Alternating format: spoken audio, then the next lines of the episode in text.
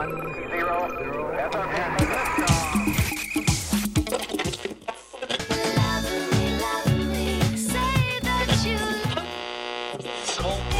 a nice day for a white wedding.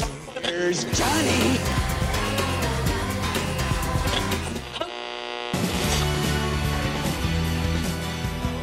You, me, the 80s and the 90s. Songs are memories, music is therapy. Hello and welcome to you, me, the 80s and the 90s. As always, I'm Wayne Sunks. And I'm Emma Louise. Emma, how you going? oh, look, it's been a weird couple of weeks for Yeah. me. Uh, sadly, COVID literally knocked on my door. Walked Well, into your walked door into and then house. walked back out again, Yes, though. You, you were fine. Right.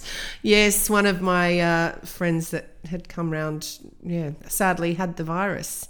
Um, luckily, I didn't though. So there you go. Vaccinations work. There were a bunch of us here. None of us uh, picked it up, which was which was good. Still had to isolate though, so that was a bit. eh. So back out of back out of isolation and back into the podcast. I'm back into life. well, let's talk about some music. Yes, please. All right, this time we're going to look at the top five from this week in 1984 in the Aussie charts. And number five is Duran Duran, The Wild Boys.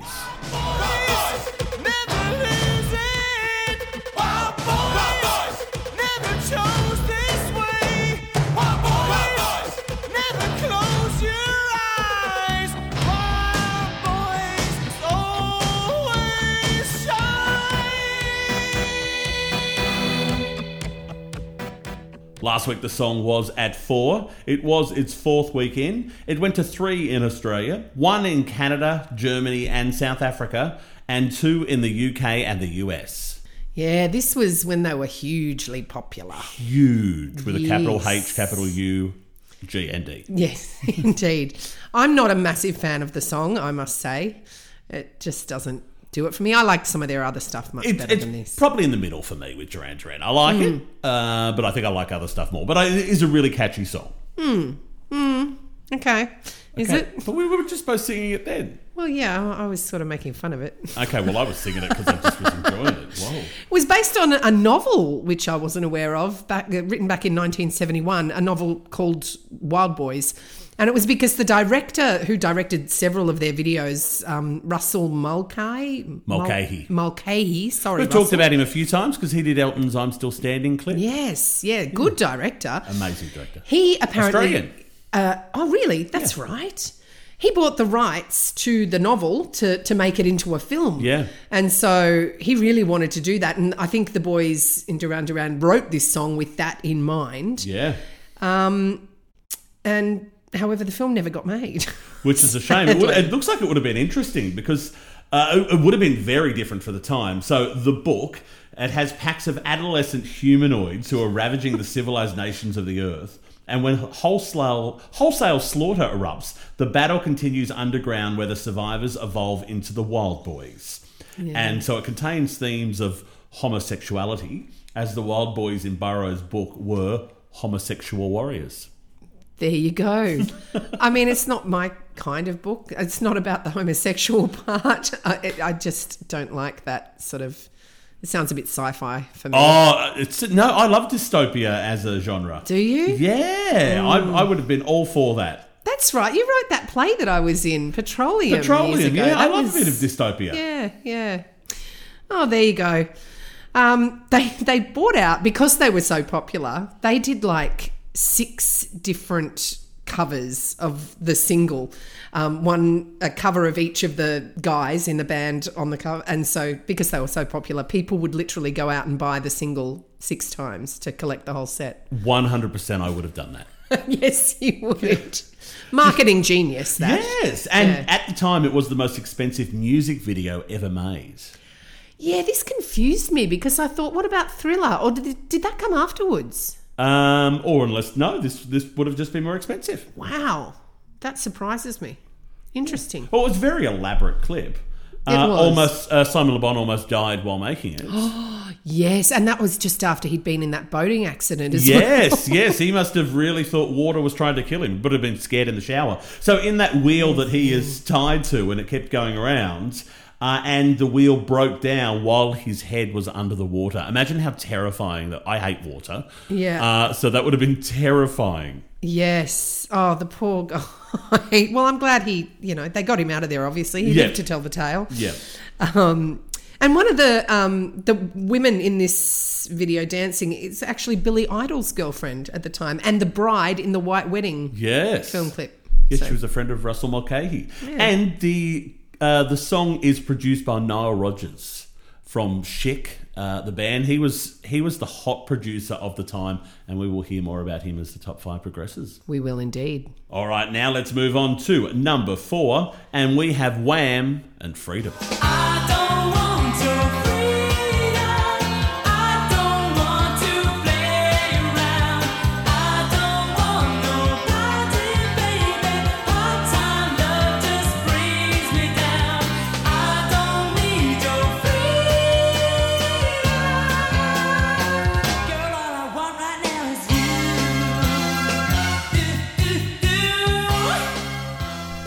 Week, the song was at three. It was its sixth week in. It reached three in Australia and the US, one in Iceland, Ireland, Norway, and the UK. I love this song. It is brilliant. Yeah, it's so easy to listen to. Even when it comes on now, I'm like, yeah, you Yeah. got a bop. And I think it's a really important song in the progression of George Michael. Well, I didn't realize he wrote this so young. Like he was 19 when he wrote this song. Yeah. Uh, th- that's crazy talent. Yeah, and he, he is quoted as saying, When I was 19, I wrote Freedom, the original version, and I thought, I can't believe I've just done that. I was absolutely thrilled because until then, I had no real understanding of my abilities. But with Freedom, I started to take myself seriously as a writer. Yeah. And that's an important moment for a pop artist to go, hang on, I actually can do this. Yeah, I and just then wrote a clearly awesome song. he knew what he was talking about because he went on to write some of the best songs in pop history. Yes, indeed. Another one he wrote, Freedom 90. That was that's another good song. That's one of my favorites of his. And that was about breaking free from the image that he'd created with Wham. Yeah. You know. Yeah. Yeah, it's interesting. So yes, so the song. This is when the band was just absolutely massive. It became their second number one in the UK singles charts, and they went to China in April 1985, and they became the first Western pop act to play a concert in that country.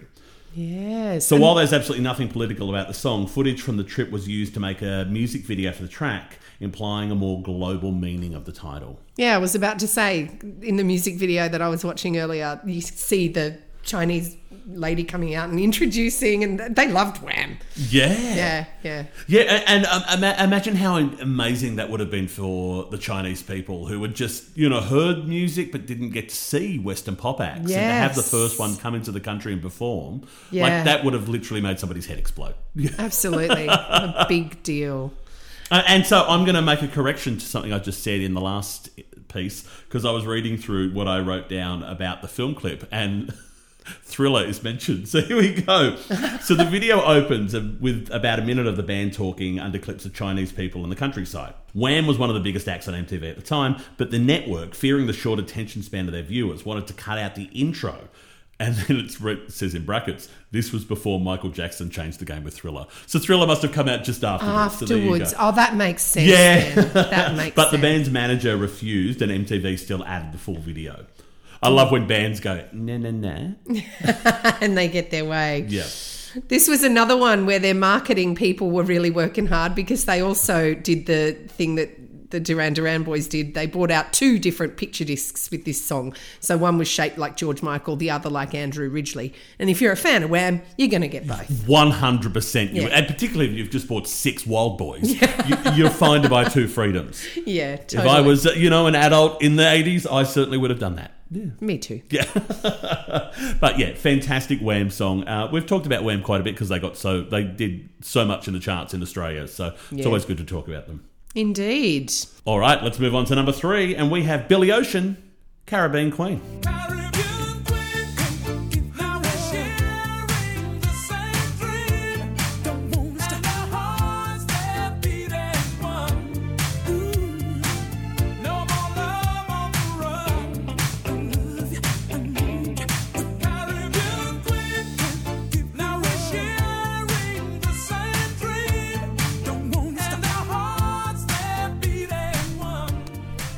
Last week, the song was at seven. It was its fourth week in. It reached two in Australia, six in the UK, and one in Canada, New Zealand, and the US. This is another good song. Such a good song. When we've talked about Billy Ocean before, I always say how much I love him. Yeah. Such a great artist and just made really catchy pop songs. Yes, yes. This, though, I was very surprised to learn wasn't always Caribbean Queen. Which is such a surprise. really, I know. it? it was originally European Queen, which also fits. I Yeah. mean, you know, it's the right amount of syllables. Yeah. it rhymes. But um, yeah, they did the European Queen version and then released that in the UK, but that went nowhere apparently. So um, Ocean and his team edited the song, changed it to Caribbean Queen, and then that became a hit in the US and the UK. And then there was a third version, uh, African Queen, that was made for Africa. Why didn't we get one? Australian Queen. Yeah. I don't know. It doesn't have the same. No, it doesn't, but still. African Queen, Australian. Oh yeah, true. I think Caribbean, Australian. maybe he just wasn't worried about Australia. I don't much. think he was. No.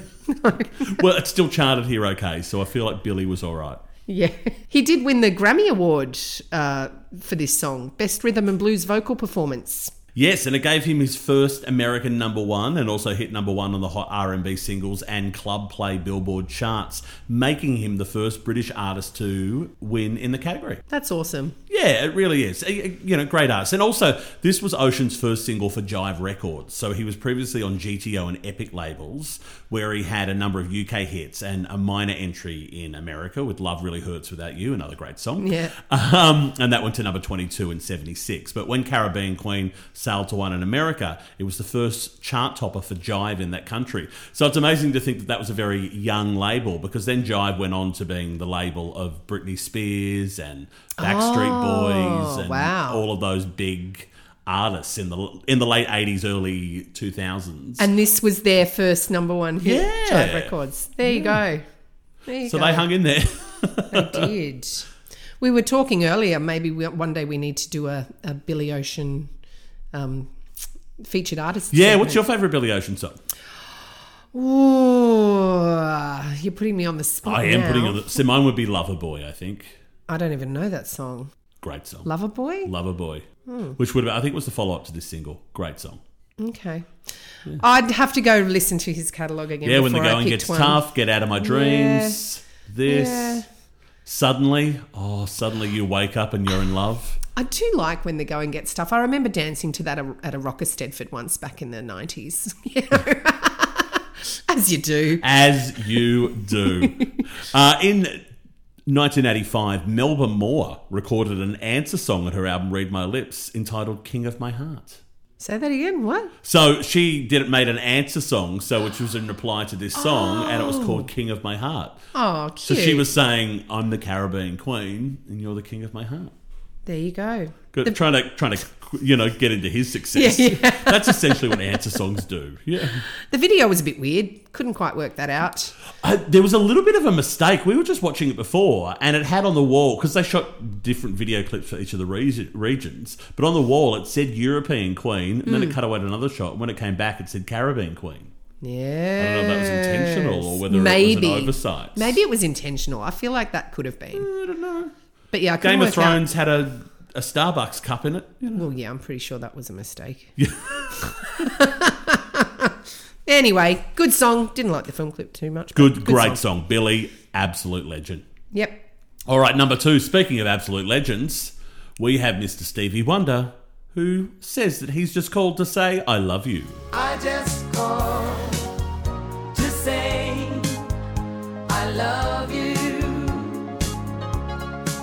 I just called to say how much I care. I just called to say I love you. And I mean it from the bottom of my heart. Last week, the song was at one. It was its 11th week in. It went to number one in most places. Yeah. there were so many, I, I couldn't write them down. It's a beautiful song. Timeless. Yes. Um, very different to Stevie's earlier work. Controversially. Well, yeah, lots of his fans were very disappointed that he moved into this sort of adult contemporary sound, very much slower than his, you know, superstition and higher ground and, you know, funky stuff. People get older. Yeah. You know, yes, he made Master Blaster, which was in the 80s. That was great. But then he was making this, and, Mm. well, it was such a success. Clearly, it paid off. And Stevie Wonder did not listen to the criticism because he loves this song and had kept playing it throughout his career. Yeah, that's right. He's always stood by it. Um, I think it was originally written for a movie called The Woman in Red, starring Kelly LeBrock and Gene Wilder. Yes, yes. And uh, Dionne Warwick was putting together the soundtrack, and she asked Stevie Wonder to take part. And clearly, he wanted to take part because he wrote seven songs for the film. I think three of them he sang lead on, didn't he? Yeah. Yeah, yeah, yeah.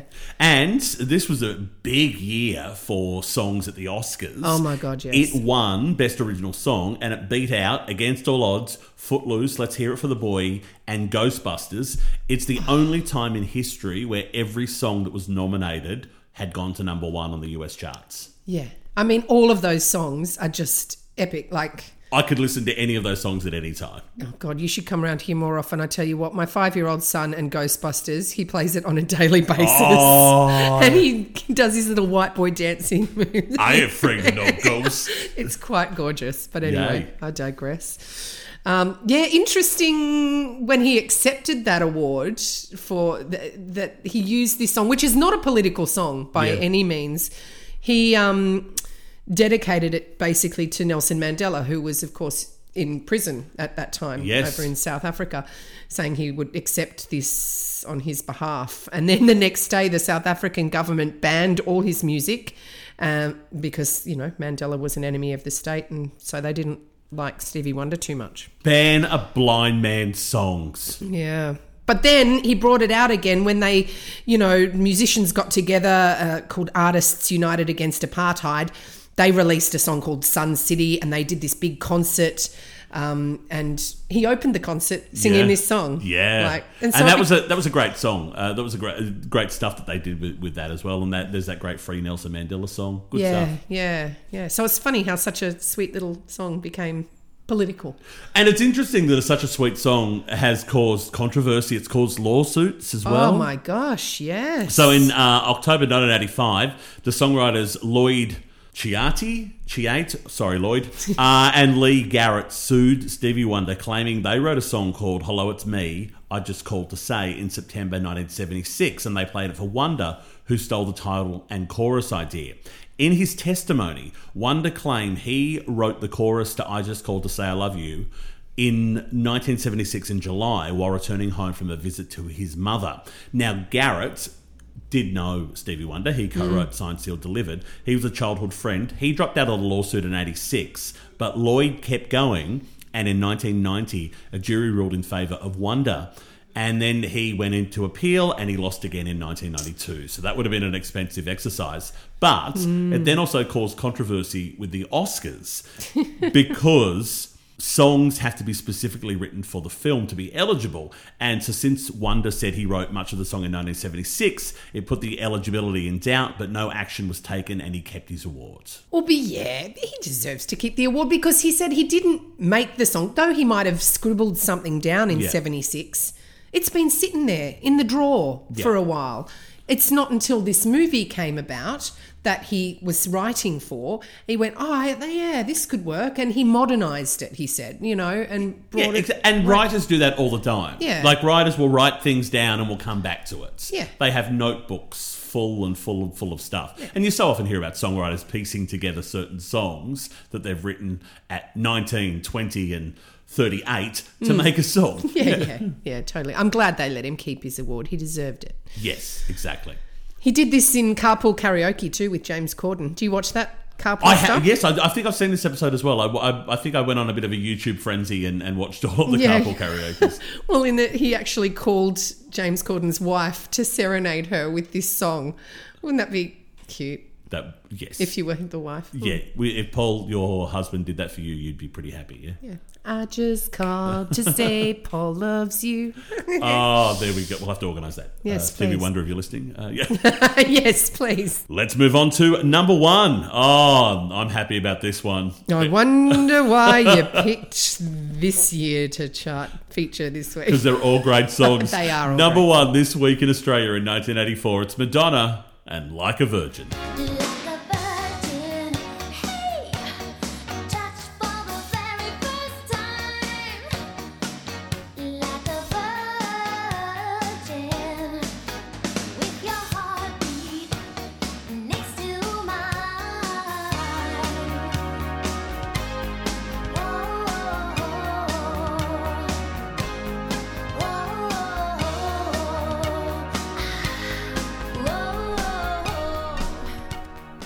Last week the song was at two. It was its fourth week in. It reached number one in Australia, Canada, Europe, and the US, and three in the UK. Madonna's first number one. Was it? Yes. Ah, do you like this song? I love this song. That was a trick question. Of course, I knew do, the answer. do you love this song? Yes, I love this song. I've always loved this song. Back when I was a little girl, I remember dancing around to this song, not knowing what a virgin was, of course.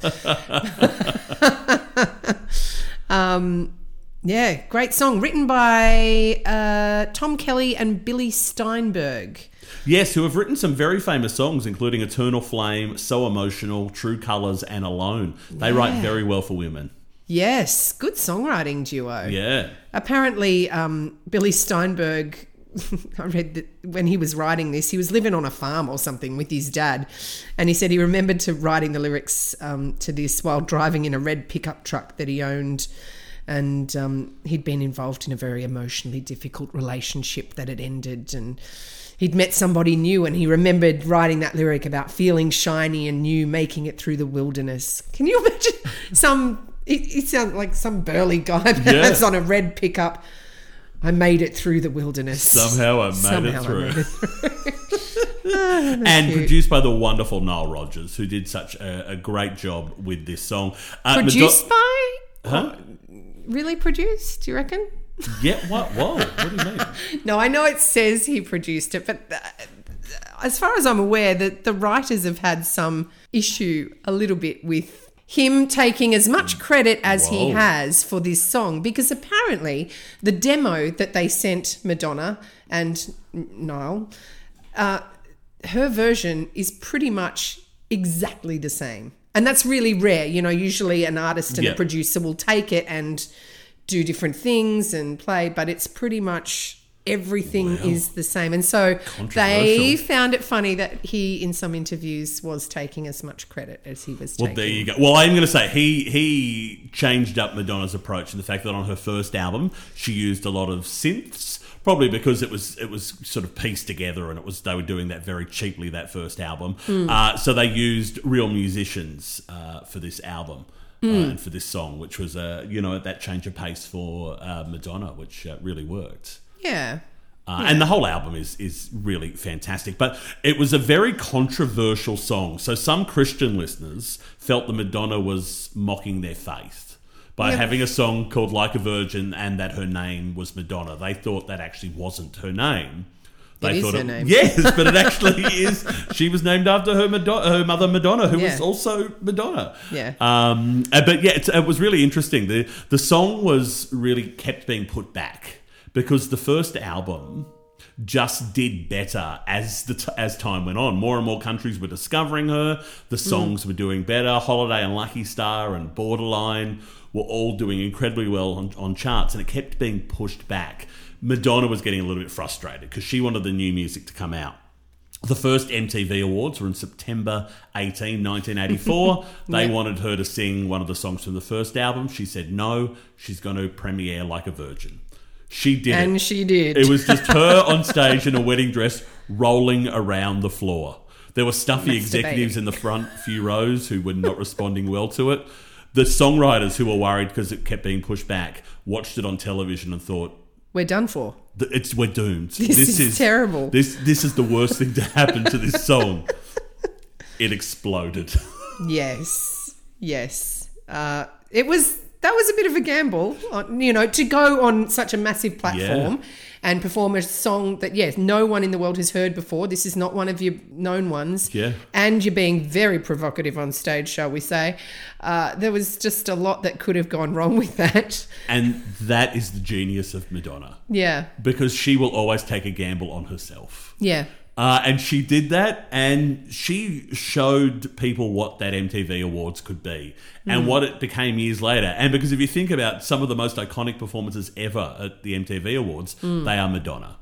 There was. Yes. the Vogue performance. There was the one where she kissed Britney and Christina. They sang this song. That was this was part they of it. opened, yes, Britney yeah. came out. Britney singing, and if I'm not Christina sang this, and then Yeah. Madonna came out dressed as the groom. and then pashed on with them both. Yeah, and then sang her song Hollywood. That's awesome. And then Missy Elliott came out as well. Yeah, yeah, yeah, I um, remember it. So yeah, really, well. really fantastic. But the the songwriters actually credit this as being their most successful song, Hmm. even though they wrote like Eternal Flame and True Colors. Yeah. Apparently, Madonna wanted in on the writing credit, which was a bit odd. Oh, that is through the history of time. Artists artists often get put on songs that they didn't write. But why? I mean, It's it's something that has just always happened with songwriting. And I know uh, currently in America there is a big uh, backlash, and, and songwriters are saying no to it. Um, but it, it, you know, it's something that has always always happened. So because I, I don't think she was very happy that they knocked that idea back. They said, no, we're just going to stay the writers, please. Because they actually met her um, years and years later, back in the blonde ambition days where Yeah. she was dating Warren Beatty. Yep. Her and Warren turned up to a party. I don't know whose party, someone's, and the two writers were there as well. They'd never actually met Madonna, Yeah. despite having this massive number one together, you know, seven years earlier, six years earlier. And so they met, and someone introduced them. Hey, you know, Madonna, um, these are the guys that wrote Like a Virgin. And Warren Beatty's like laughing, thinking, well, that's a joke. Like, surely they'd know each other. No, they didn't.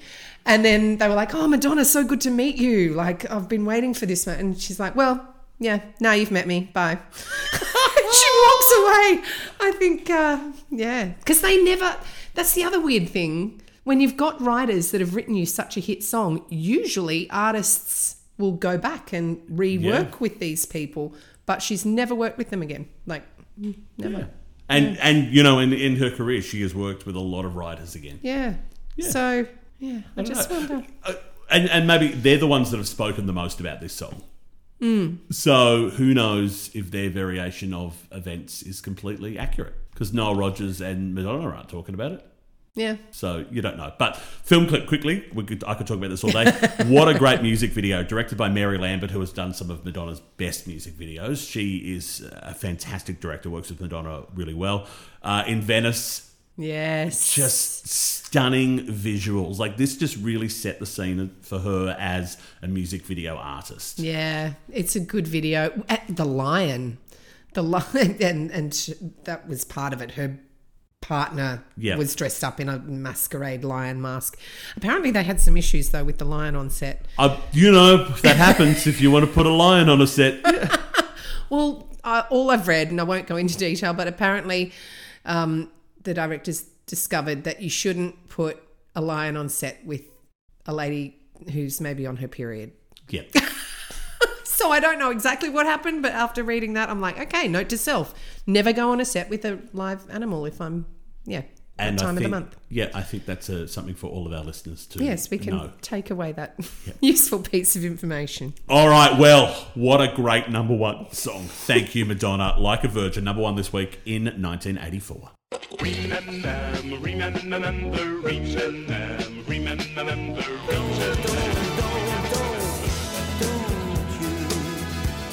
Forgotten gems.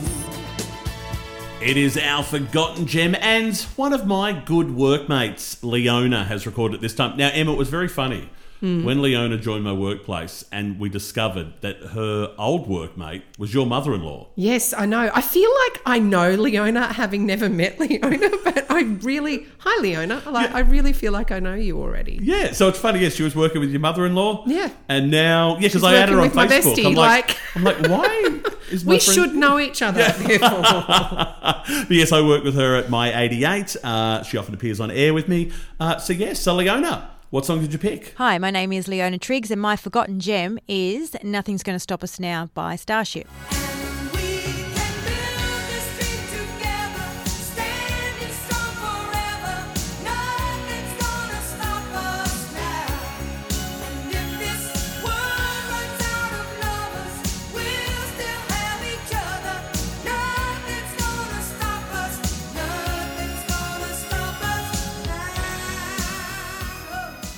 Love this song uh, because I love the movie. Uh, when I was a teenager, I remember uh, watching this movie several times, um, and I don't know, I just I just loved it. Um, and I love the reference that nothing's going to stop us now. Um, you know, a few years back, uh, so many people said that my life was pretty much over, and I was like crazy for for actually uh, getting a divorce. Um, so this song really. It gets me every time I hear it and I listen to it. I think, well, you know what? Back then, uh, many years ago, um, the song was really uh, made reference to me because nothing was going to stop me. Love the song. Um, my life is wonderful now. Hence, uh, I played this uh, song at my wedding recently uh, to my beautiful wife, Nikki. Oh, that's lovely. And you know, while some mightn't say it's a forgotten gem, Yeah, I pretty- did. I did wonder that a little bit, but you know, it's. I guess it's not largely out there, and Yeah. you know. yeah. But you know, I'm. I'm going to accept it, and that was a great story. Yes, it was. I love it when you know music gets you through. Yeah, yeah, yeah, yeah. Le- And Leona's wonderful. So, uh, and let me give some chart facts on that song. It reached three in Australia, one in Canada, the UK, and the US. Mm. Big song. And Mannequin was a great film. I've not seen it. You've never seen Mannequin? Never. Wow. Kim Cattrall, right? Yeah. From Sex in the City. Yeah. Yeah, I should watch it. Uh, no, I've never seen it. What's it about? It is about a mannequin who comes to life. Oh, she's the mannequin. Yeah. Fun. That sounds like a fun 80s movie. I'll Yeah, watch that really one is. rainy Sunday. It, huh? it, it fits into that whole that whole sort of camp of '80s films, teen comedy. Yeah. I, I mean, I, I watched them as teens when they've been played on television, and just always really enjoyed them. It just made me think of like Baby Boom. You know the Diane, um, what's her name from Father of the Bride? Uh, Diane Keaton. Diane Keaton. The baby. Have you seen Baby Boom? That was like in the eighties, and yeah, no, I haven't. I, another- I don't know that one. Just oh. anyway, sorry, I'm just going off on tangents. I will Um, watch Mannequin. There you go. Now it was written by one of our favourites, the legend Diane Warren, Yes. and was her first US number one. Yeah, that surprised me. Um, she'd already written hits for Laura Branigan uh, with Solitaire, DeBarge, Rhythm of the Night. That didn't get to number No, one. No, I think it got close. Didn't get there though. Okay. Well, this definitely did. I mean, Starship, they had some great songs. We Built This City, obviously, is huge. But the, the what I find fascinating, the only members of the group who actually participated in recording this song were the vocalists, Great Grace Slick and Mickey Thomas, and the guitarist, Craig. Oh, I'm sorry, Craig. I can't pronounce your last name. Craig. Craig. Guitarist Craig. Yep. Yes. So Yes, because the great produ- the great producer wanted to use his own musicians. Yeah, But wouldn't you be a bit offended? probably.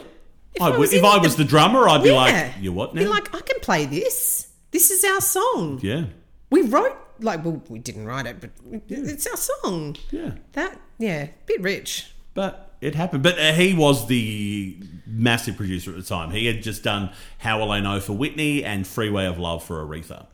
Yeah. Oh, all right. You weren't there. I know. I just, I think they should have been given people. an opportunity to play rather than session artists. But anyway, that's just me. Um, but he is quoted as saying, I always dug that 60s thing with Grace Slick. She's a very outspoken woman. We're all from the Bay Area, so it's like family. I actually played the drums when I laid the track out. Well, drums. Uh, I got Grace to come in, flipped it around, so instead of the low part, she wound up singing the highest parts. I gave her the highest part, and she just killed it. That's when I realized realized it could be a smash. And when I got happy in the studio, she got happy. Nice. You said just then Grace Slick as an outspoken human. That she is. I love Grace Slick. Well, apparently back in 2017, some um, Chick Chick Fil A is that what an American? It is. It's a very Fast controversial fast food joint because they are known for giving money to very conservative politicians. Yes, and they'd come out and said, you know, some stuff that didn't please her about, you know, anti LGBTQI, you know, stuff. She accepted money from them, however, to to basically say, yes, use our song in your advertising at the Grammy Awards. And so they paid and they used their song in the Grammy Awards. And then Grace Slick turns around, gives all that money to uh, Lambda, which uh, Lambda Legal, sorry, which is a civil rights organisation that focuses on the LGBTQI community. And so, in your face, Chick Fil A. Yeah, that that is just really awesome. Uh, it's that's the so way to great. do it, really. Imagine Yes. how angry they would have been. Yes, that their money has Yeah, gone has gone to. to who they've spoken out against. In, yeah, oh, Yeah, I yeah. love it, love it. I know, like when you you know when I've been to America and there's a certain fast food joints I've wanted to try. Chick Fil A has not been one of them. No, won't be on my hit list. No, either. no, no, no, no, exactly. Um, but yes, so the movie Mannequin. Uh, so the, the they were commissioned the songwriters or Diane Warren and Albert Hammond to write the song for the wedding scene, scene uh, and they absolutely loved it. Uh, and it received a nomination for best original song. You would imagine that that would win normally. Yeah. And then when I was like, I wonder what it lost to, and then I looked What up was it? "Time of Your Life" from Oh, yeah, tough for, competition. from Dirty Dancing. Of Yeah, I was like, as course. soon as I read that, I went, okay, I get it. Yes. Because otherwise, I, I was getting angry for them without even looking, and then I went, no, no. Yeah, yeah. Oh well, there you go. Yeah, thank you, Leona. Fantastic choice from you. This is a flashback. A blast from the past. Yesterday, yesterday, yesterday, yesterday. What the world needs now is love. Sweet love. nothing more, nothing less. Love is the best. Yeah. Emma, last time the classic theme was chosen, a song with love in the title. Are you loved up? I'm loved up. Okay, good. Yeah. It's one of us. all right. So, what song did you pick? So I picked Lovefool by the Cardigans.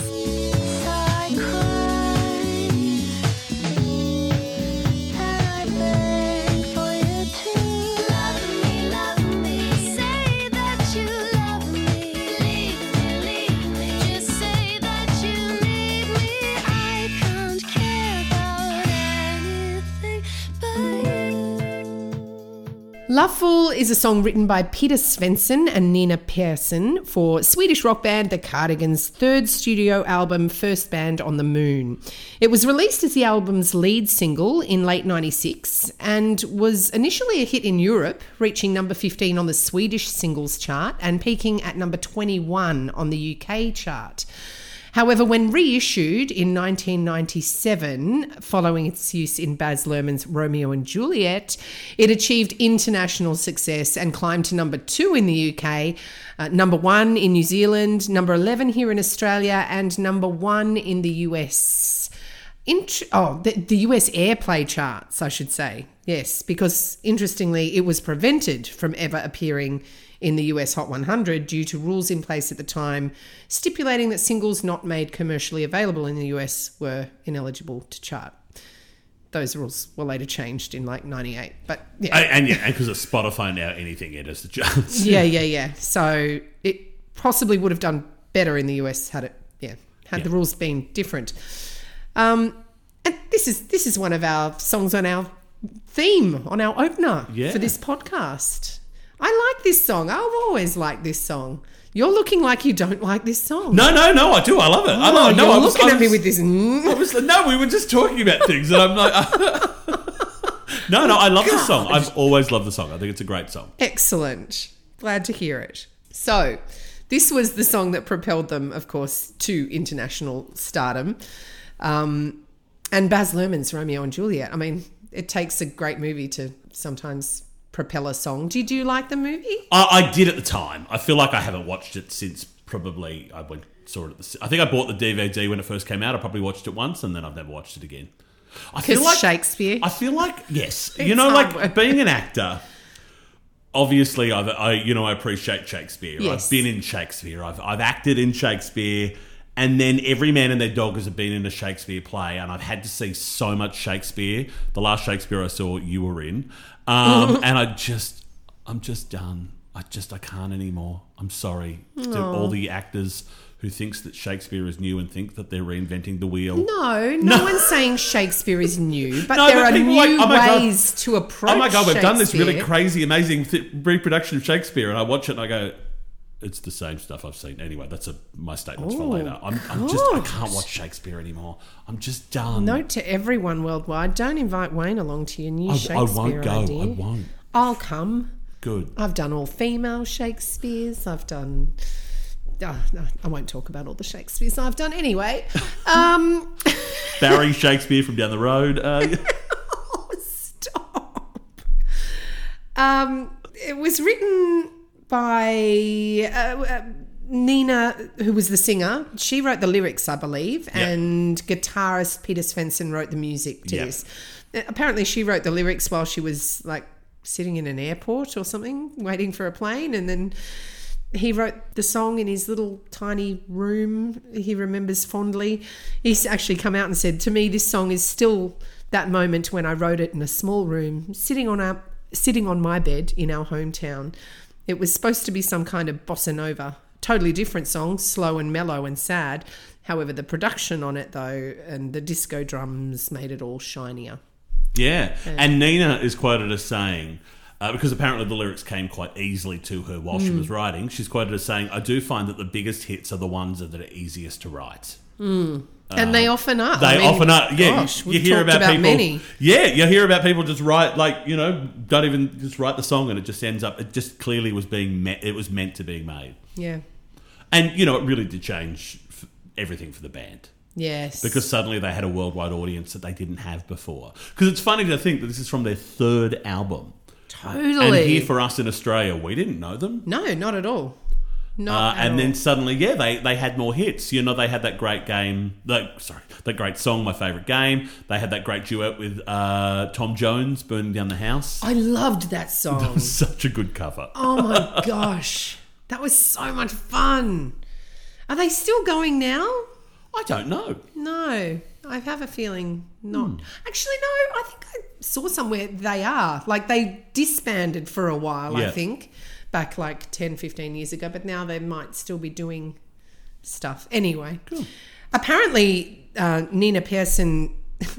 She wasn't a singer before even joining the band. She just got dragged along to an audition, as you do, you know. Yeah. Auditioning for people. She knew one of the guys. He's like, come along.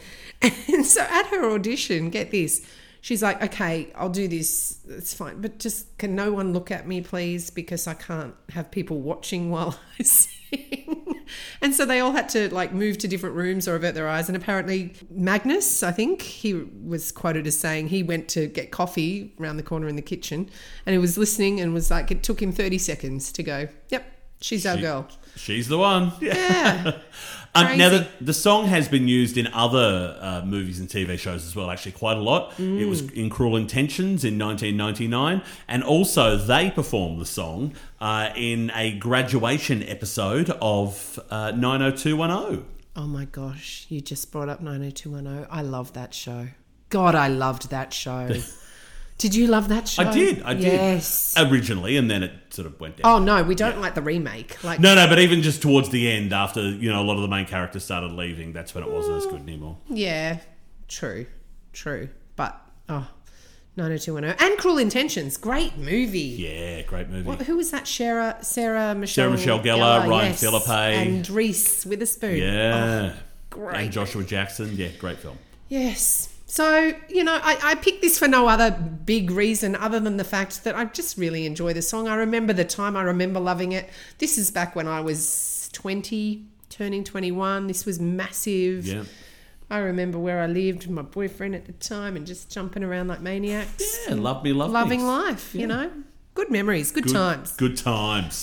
All right. Well, you went for good times. Yes. I didn't. No, you didn't. I went for slow and sad. So what the does song, that say about us? the song that I picked was Bonnie Raitt's "I Can't Make You Love Me." I can't make you love me.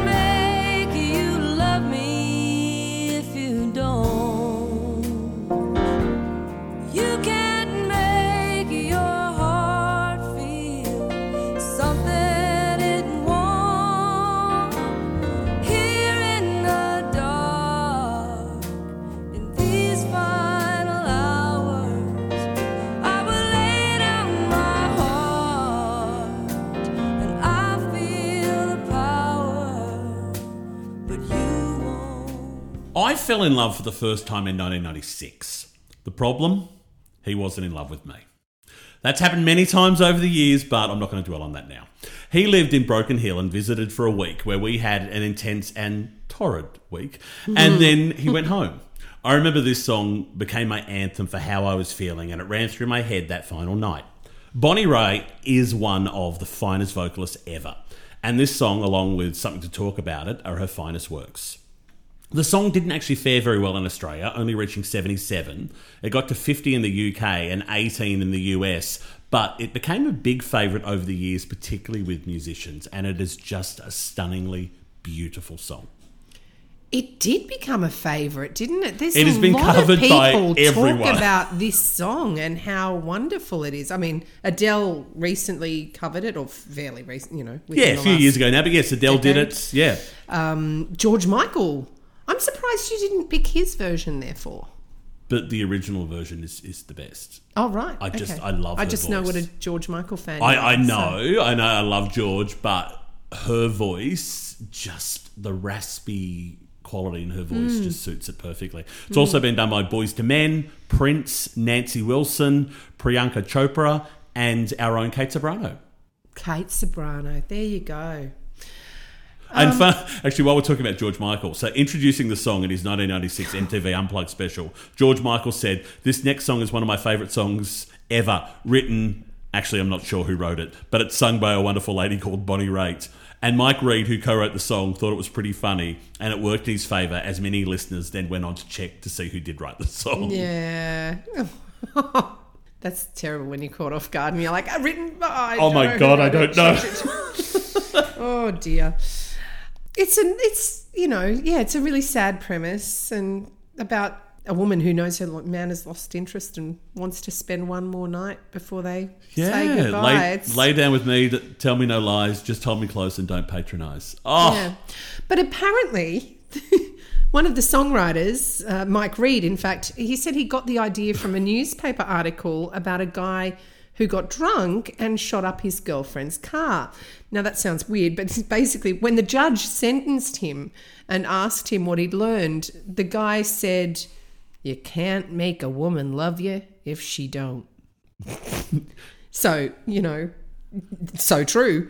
The judge was probably expecting something along the lines of, yeah, don't shoot stuff because I'm angry. You know, Yeah. like I've learned my lesson. I can't take out my anger in violence. But Yeah. no, the lesson he took away was you can't make a woman love you if she don't. And you know what? That's an important lesson for everyone. if everyone understood that, the world would be a better place. Yeah. Um, now, this song is most likely the most popular song written by an uh, an All Pro NFL star. Co-writer Mike Reid was a star defensive tackle at Penn State and was drafted seventh overall by the Cincinnati Bengals in 1970.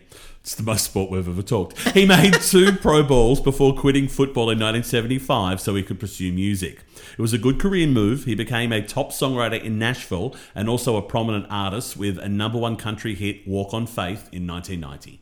Hmm. There you go. A man of many talents, obviously.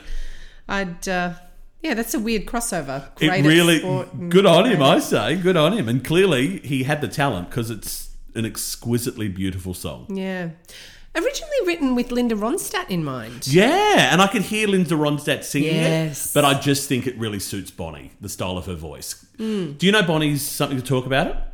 No. Let's give them something oh, to talk yes, of about. course I know that song. That's Bonnie Raitt. Yeah. Okay, because I didn't like when I hear the name Bonnie Raitt. Forgive me, Bonnie. Like I, I we I, She's a fan of the podcast, so in Australia. I don't know. Was she that she big? she she wasn't. And and this became for me. I know this stuff because of when I was a kid, and I Hmm. would listen to the American Top Forty of an after Sunday Instead afternoon when I do my homework. yeah. And so I fell in love with groups like well, people like Bonnie Raitt, Raitt uh, because of hearing them on that. Because I was so surprised. I went and looked her up, going, What don't you know, Emma? Like, I should know this lady. Because she won four Grammy Awards back in 1990. She's been inducted into the Rock and Roll Hall of Fame back in the year 2000, I think. Like, she's. She was a big deal. Yeah. And somehow we kind of missed out on that here in Australia. Stupidly. Well, it happens. Whoa. And so I'm sorry that I did. But yeah, I don't know a lot of her stuff. Yeah, but I, I, I really love this song. It, it, it makes me feel quite emotional. Um, I feel it deep in my waters, as Kath and Kim would say. Um, and yeah, I just lyrically, it is perfection, and her the raspy quality of her voice just makes my heart sing and break All at the same time. all at the same time. Well, I guess it's the best way for your heart to break in while it's singing. Yeah, exactly, exactly. all right, well, that is our final classic theme for the year. Oh, until next year, maybe. Yes, Let's see what happens there. It was a nice one to end on. I It think. was a nice one to end it on. Five, four, three, two, one.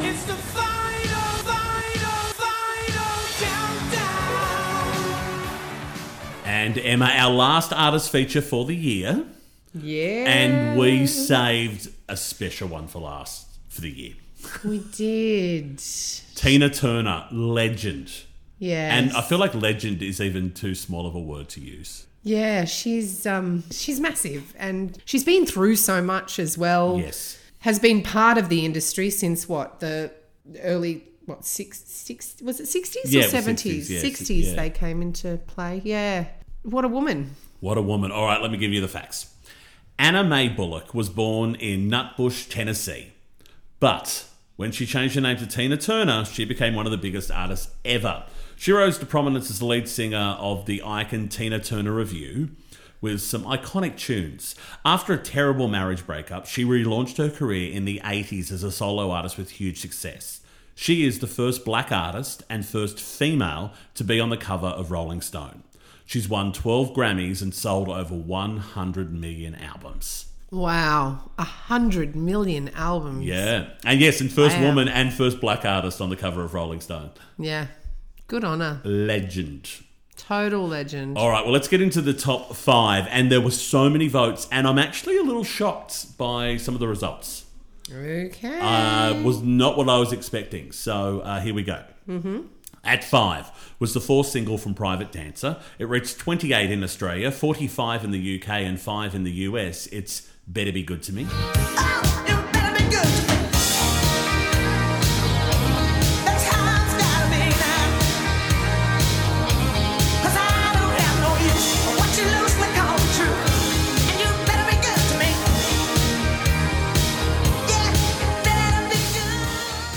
Four was the first single from Break Every Rule. It reached 20 in Australia, 33 in the UK, and 2 in the US. It's Typical Male.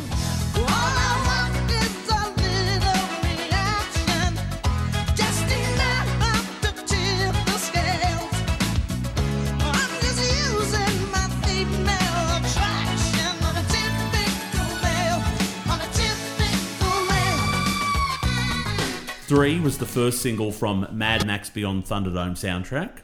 I think you might know what it is. One in Australia, Canada, Germany, and Switzerland. Three in the UK and two in the US. It's We Don't Need Another Hero.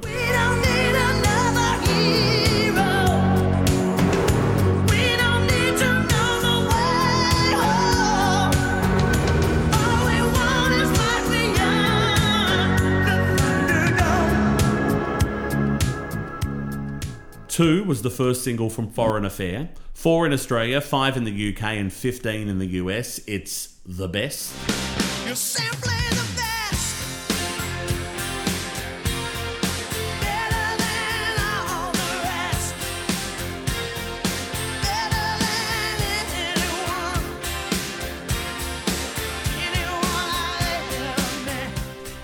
And at number one, third single from Private Dancer. One in Australia, Canada, and the US, and three in the UK. What's love got to do with it?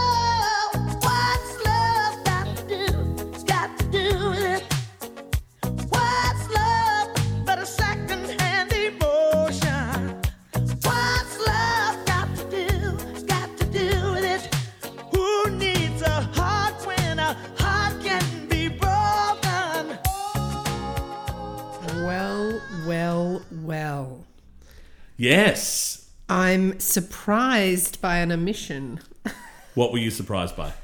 There's no private dancer. Six. Every time, Wayne. And I think- Every time. And I think because you know we have so many international friends on Twitter, which is why songs like uh, "Better Be Good to Me," which only got to 28 in Australia, and "Typical Male," which only got to 20, uh, they're here because our international friends like them because they did better in, in you know five and two in the US respectively. Yeah. Okay. Better Be Good to Me is a good song. And, oh, they're great song. Actually, Yeah. funnily, and typical male.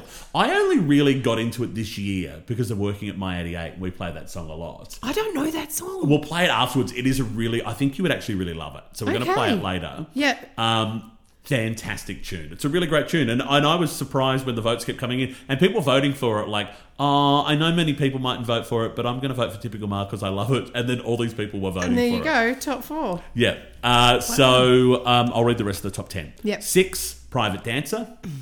Seven, What You Get Is What You See. Eight, Goldeneye. Oh, yeah. Nine, I Don't Want to Fight, which I love. Uh, and 10, When the Heartache Is Over. Nice. So, what's your favourite Tina song? Um, look, I at risk of There's being so many. at risk of being cliche. Being, oh, uh, actually, no, because I really love Private Dancer. Yeah. Uh, that's up at uh, kind of equal. One, two is what's love got to do with it? Private Dancer kind of territory, and yes, the best as well. I, Yeah. because I grew up in Australia where that song was like the theme song for the rugby for like ever. the same as what, because the first year it was What You Get Is What You See, and there was like the, the, the ad which had rugby league players with no shirts on running around and Tina Turner. You know, as a growing boy, I appreciated that. Uh, I just you're simply the best. Yeah, it's a good song. and then she redid it with Jimmy Barnes later as well. Oh, did she? Yes. There you go. There you go. Um, for me, oh, so there's four songs that are right up there. For You me. can name four. Why I'm gonna, not? I'm going to. Just Uh, we don't need another hero. What's love got to do with it? Private dancer, and I don't want to fight. yeah. I really love I Don't Want to Fight because I remember it came out uh, around the time of the movie What's Love Got to Do with It with Angela Bassett. I saw it at the cinema, loved the film. That song came out and I, I sort of gave it a new meaning and I really loved it. Nice. Nice. I actually watched yesterday the Tina documentary, which is on Foxtel in Australia. It's called Tina. Yeah. It was out last year and it was almost two hours and this beautiful documentary on her life. She speaks, a lot of people close to her spoke, and just really showed what a hard life that she had had and what a mm. wonderful woman she is. And the fact that she pretty much made this documentary as a way of saying thank you and goodbye to her fans. Oh, it's so sad. And just the scenes at the end, and I, I'm getting emotional again thinking about it, when she was walking into uh, the opening night of the musical of What's Love Got to Do with It. And on one side, she's got her husband, on the other side, she's got Oprah Winfrey, and she's going through the crowd, and everyone's screaming and, and shouting how much they love her. And she was just getting emotional because you know for As you her would. this As was yeah and then and then she came on stage at the end of the end of the play and she's standing there between the Tina and the Ike. It was really funny. The Ike went to grab her hand and she did not take his hand. Oh dear. oh no. uh, and you could see for that moment then she turned it back on and she was she was that icon again on on a stage. And just if you if you get a chance see that documentary. It is beautiful I will. I I love a good documentary, as Yeah. you know. Um, also a good biopic. I mean, she had the biopic done Yes. years ago, Tina. which she said she could never watch No, she's never watched that because of you know she doesn't want to go back to that place and see the stuff that they por- Yeah. portrayed correctly. You know of, of what did go on. And people kept talking about Ike. Mm. Even after, so she originally came forwards to say what happened with Ike Yeah. as a way of stopping people asking her about it. Yeah, saying, "Look, I'm laying it all out on the table. It's there. Please don't ask me." He again. was abusive and horrible. Yeah. Please don't talk about it. And then for years afterwards, that's all that people would ask her about. Yeah. And she is more than Ike Turner. She oh. made Ike Turner. Yeah. I mean, you don't see him getting biopics made, and yeah, yeah. you know, like she sorry, is just, Ike. And her voice is ridiculous. And as an untrained singer as well, like she just. Is she an untrained She's singer? an untrained singer. She just would open her mouth and this stuff would come out. Yeah. Wow. Wow. Because even like her biggest song, "What's Love Got to Do with It," It, it was originally done by Bucks Fizz, and Oh, we listened to that earlier. It was not a. uh, It was a good song. Yeah. Perhaps not done yeah, as it was fine. Yeah. And and but yes, she did. She heard it and she did not want to do it. Her Aussie manager was like, "Just give it a go. Go into the studio with the songwriter, give it a go." And she's like, "I hate this song. I hate it. I hate." Because she wanted to be, a, she wanted to do rock, uh, and she thought it's a pop song. Uh, and she went into the studio and they worked on it and they just created this magic. Because you know, against all odds, her record like she she was nearly in her 50s. She was in her like in her mid 40s when this came out. She was not meant to be have this solo career. Her record label didn't want her. They basically said, "You know what? You can release one album. We're going to give you no support whatsoever." Oh my gosh, I love that. I love that you're bloody my age. And, Yeah. you know, Yeah. and then she gets to have a career. Like, Yeah, it's not over if you haven't, you know, done whatever you've wanted to do by the age of 45. Yeah, and you know, and it sold twenty million, uh, 20 million albums. And you know, when she was when she first sort of met with her manager, Roger Davies, great Aussie guy, uh, he said to her, "What do you want?" And she said, "I want to sell out a stadium. I want to do what the Rolling Stones do." And they did it. Good on her. And she found love again. Like, she's Oh. married to a beautiful guy who apparently, you, you know, sad story. Back in 2016, she was diagnosed with a cancer. Yeah. and um, she'd tried homeopathic remedies and treating things, and it, it, kidney failure happened. All of this stuff. She actually was considering assisted suicide for, Yeah. for a while there until her beautiful husband uh, donated a kidney to her. What a gift! Like, what a pair now. Like, she's gone from that to this. Like, oh, and they love each other, and you see that in the So documentary deserved. as well. Like he gets interviewed, and she talks about meeting him as well, Hmm. uh, and just how they fell in love, and it's just a really beautiful story, and it was really lovely to see that she has found peace. Because even her upbringing, terrible upbringing, Well, yeah, abandoned by her parents. Yeah, she kind of lived with grandparents, I think, Yeah. and family. Yeah.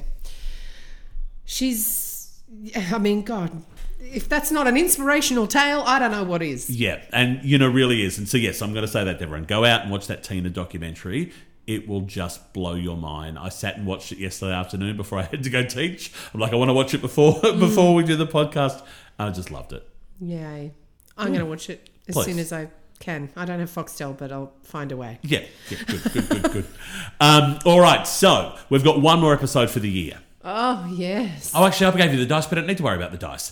Um, Oh, yeah, that's yes, right. so we're going to feature some Christmas songs for the top five, and then for instead of classics like we did last year, you and I will pick our favourite song of 2021, Ooh, exciting. and we're also going to ask our listeners to vote on their favourite song of 2021, and that will be our final episode for the year. We're going to do a countdown of the listeners' favourite 2021 songs. That's right. this is We did that last year. this is fabulous. Yeah, that was I'm, fun. I'm excited. It was good. Yeah. All right. Well, I guess we're going to go listen to what song will we go? Oh, we're going to go listen to some Typical Male by Tina Turner. Yes, please. All right. Thanks for listening. Bye bye.